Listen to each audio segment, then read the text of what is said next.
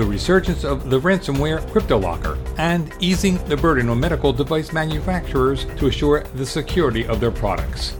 These stories and more coming up on the ISMG Security Report.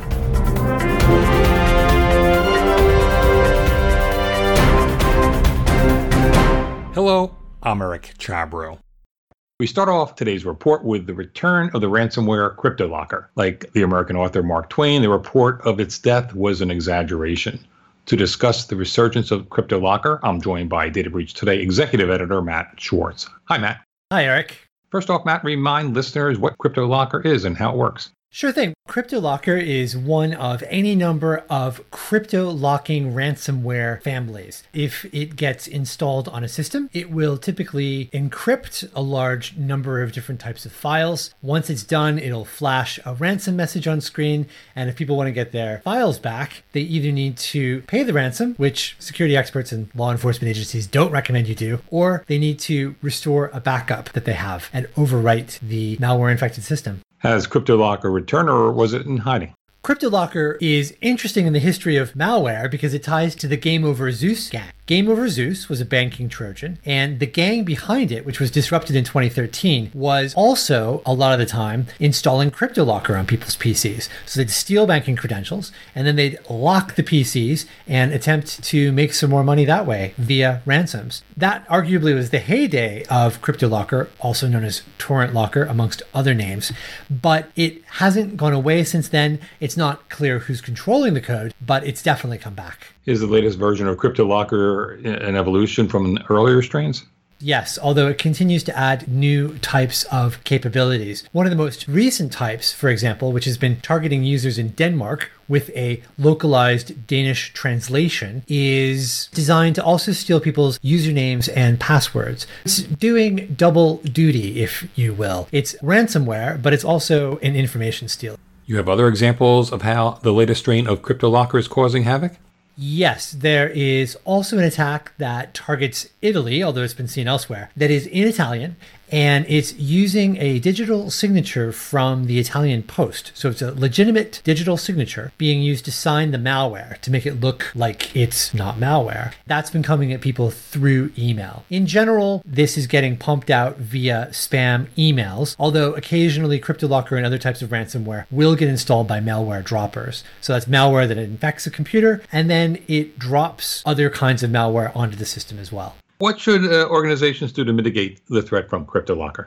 You have to prepare in advance. You need to have backups of all your systems. You need to make sure those backups are disconnected from the systems in case there is a ransomware infection. It won't spread and also get the backups because a lot of these kinds of ransomware, including CryptoLocker, are designed to spread via network shares. So if it's connected to the PC that's infected, the ransomware will attempt to cryptolock it, thus increasing the footprint of the infection and the potential proceeds for attackers. If having a backup fails, then another good alternative is to use a free decryptor. These aren't available for every strain of ransomware, but when they are available, it can be the quickest and easiest way to get your system back. Thanks, Matt. Thank you, Eric.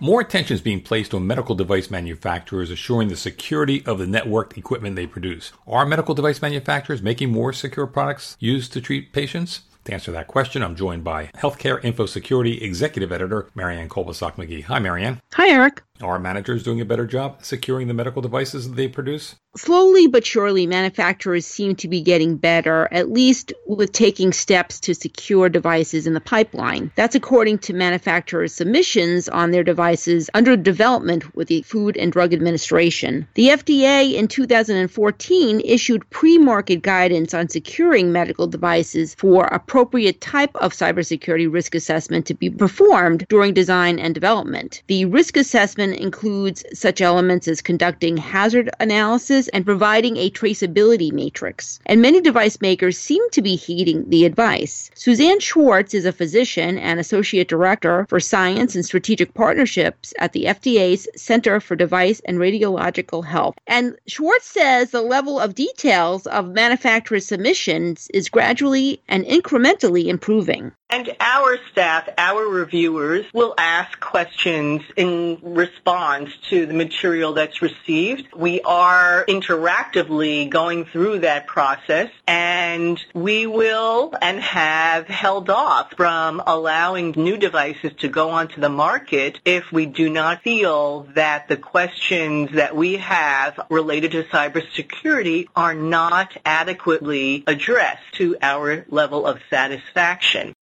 You made reference to a fact sheet. What's that about?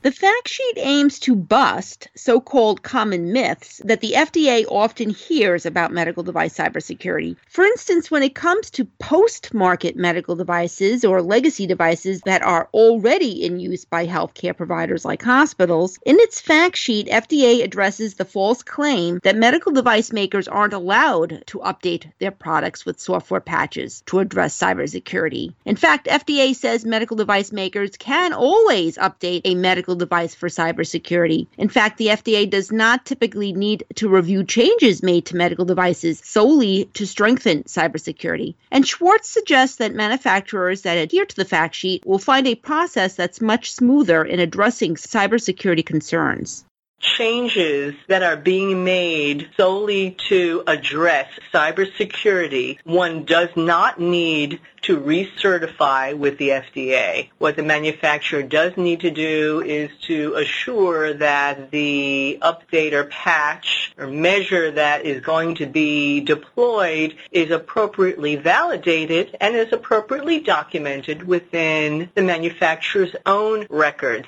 Though the federal government wants manufacturers to address cybersecurity in medical devices so that the products are safe for patients, Schwartz says she does not want the FDA to be that impediment, that roadblock that would in some ways slow down the process of advancing the security within the entire ecosystem at large. Schwartz says that her staff is open to inquiries from medical device makers to clarify the agency's guidance via email, telephone, or in person visits. Thanks, Marianne. You're welcome, Eric. You're listening to the ISMG Security Report on ISMG Radio. ISMG, your number one source for information security news.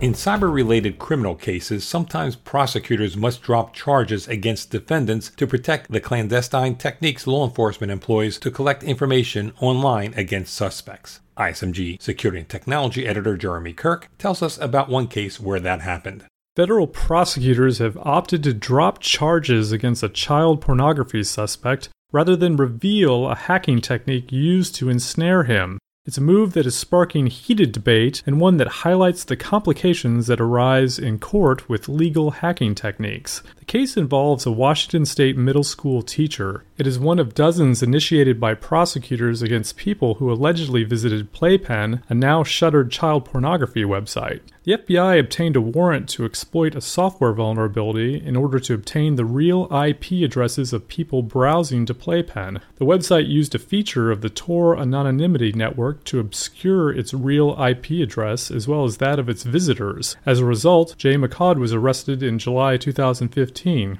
Law enforcement has struggled to investigate websites using the Tor feature, which is known as hidden services. It offers protection for those with legitimate privacy needs, but conversely, greater security for lawbreakers, such as online drug dealers. In February 2016, a federal judge ordered the government to turn over information on the vulnerability as part of discovery in Michaud's case. Last week, the government moved to drop the indictment against him, saying disclosure of the information is not an option. The dismissal doesn't doesn't mean Michaud is off the hook. The government could file new charges if the statutes of limitations hasn't expired, and if the government is eventually in a position to provide the information. Presumably, it means the government perhaps sees a future for the hacking technique in other investigations. That has revived a long running debate over the government's obligations to inform software vendors about security problems in their products. The case is also pushing into new legal ground. If the government can't reveal sensitive hacking techniques, there is a chance, as in the Michaud case, that the cases would have to be dropped. In some circumstances, the information would be considered material and have to be revealed as part of discovery. Ultimately, prosecutors don't want to be in a position of having to drop cases because classified material would be revealed. Susan Hennessy is a managing editor of the Lawfare blog and a Brookings Fellow in National Security Law. She contends that Congress may need to create a legislative framework with procedures for handling privileged law enforcement information. That would be so prosecutions and perhaps ongoing investigations would not be compromised. For Information Security Media Group, I'm Jeremy Kirk. Finally, Consumer Reports has published a digital privacy and security standard for consumers it says will help guide companies in the design of mobile and internet connected products and services such as smart appliances, mobile apps, and software. The standard will identify and address potential risks in the data security and privacy of digitally connected products. The Consumer Protection Organization says another goal of the standard is to protect personal information obtained by products, apps, and services after they've been purchased. As an example, Consumer Reports cited its testing of the pregnancy and fertility app Glow. That test showed potentially dangerous lapses in security in which a user's personal health information could be easily accessed by individuals with basic hacking skills. After the test, Glow fixed the problem. Consumer Reports developed this standard with other privacy, security, and consumer rights organizations, and the first version of the standard is available at the website thedigitalstandard.org. That's the ISMG Security Report. Our theme is by Ithaca Audio. I'm Eric Chabrow. Catch you next time.